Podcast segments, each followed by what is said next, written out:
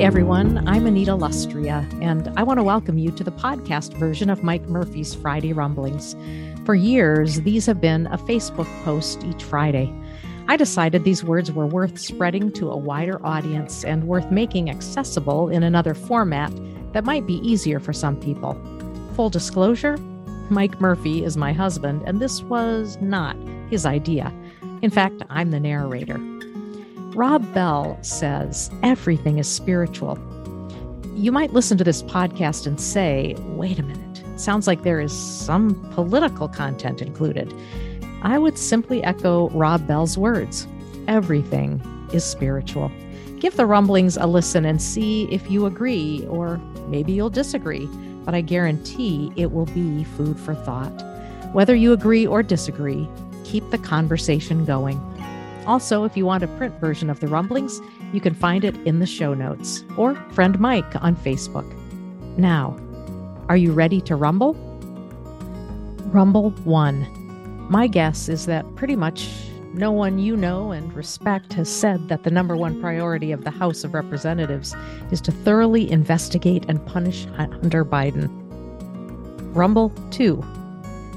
You can also commit injustice by doing nothing Marcus Aurelius. Not rocking the boat can be a good thing, except when it's not. Doing nothing often gives permission to those who practice injustice to keep doing what they're doing. Rumble 3. Elon Musk has proven once again that a man is not necessarily wise just because he has great wealth. Rumble 4. Civility does not preclude tough mindedness nor should it be mistaken for a lack of principles or perspective. Supposedly, conservative Christians have broadly chosen the company of Trump supporters who deny any role for character in politics and define any useful villainy as virtue. In the place of integrity, the Trump movement has elevated a warped kind of authenticity the authenticity of unfiltered abuse, imperious ignorance, untamed egotism, and reflexive bigotry. This is inconsistent with Christianity by any orthodox measure. Michael Gerson, rest in peace. Gerson was a thoughtful man of faith. He was a card carrying evangelical who believed that too many conservative Christians were selling their soul to a man who believed only in himself and a political movement that consistently betrayed Jesus and his teachings. When I grow up, I want to be like Gerson, who lived in an authentically prophetic manner and was not stifled by critics who wanted him to abandon his convictions. Rumble 5 Jesus was not killed by atheism and anarchy. He was brought down by law and order, allied with religion, which is always a deadly mix. Beware those who claim to know the mind of God and are prepared to use force, if necessary, to make others conform. Beware those who cannot tell God's will from their own. Barbara Brown Taylor. I must admit that being in the presence of law and order religious types is very uncomfortable for me.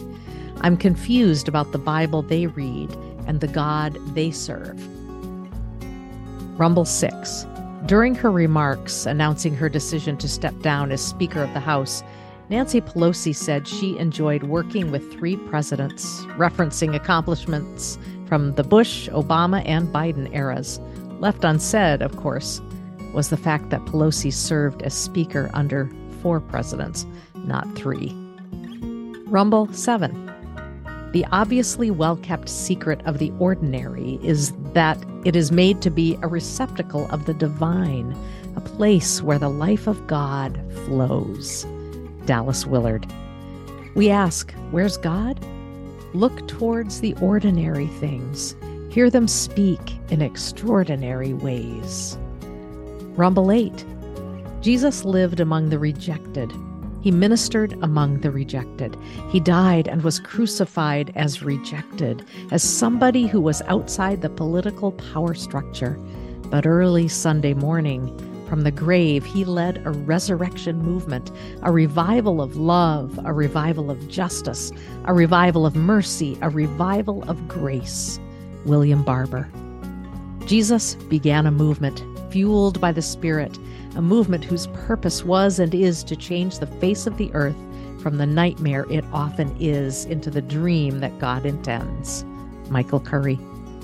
A spirit infused life will lead us to live among the rejected, to be part of a resurrection movement, to yearn for a revival of love, justice, mercy, and grace, and stir us to help change the face of the earth from a nightmare and into God's dream. In what ways does this resemble your view of following Jesus? Or doesn't it? Rumble 9. Not the first time I posted this, won't be the last. Always grabs me. I would like to buy $3 worth of God, please. Not enough to explode my soul or disturb my sleep, but just enough to equal a cup of warm milk or a snooze in the sunshine. I don't want enough of God to make me love a black man or pick beets with a migrant. I want ecstasy, not transformation. I want warmth of the womb, not a new birth. I want a pound of the eternal in a paper sack. I would like to buy $3 worth of God, please. Wilbur Rees. Rumble 10. This week I lingered a bit on the story of the thief on the cross who implored Jesus to remember him. During my lingering, I said to Jesus, I am so unworthy his response I will lift you up.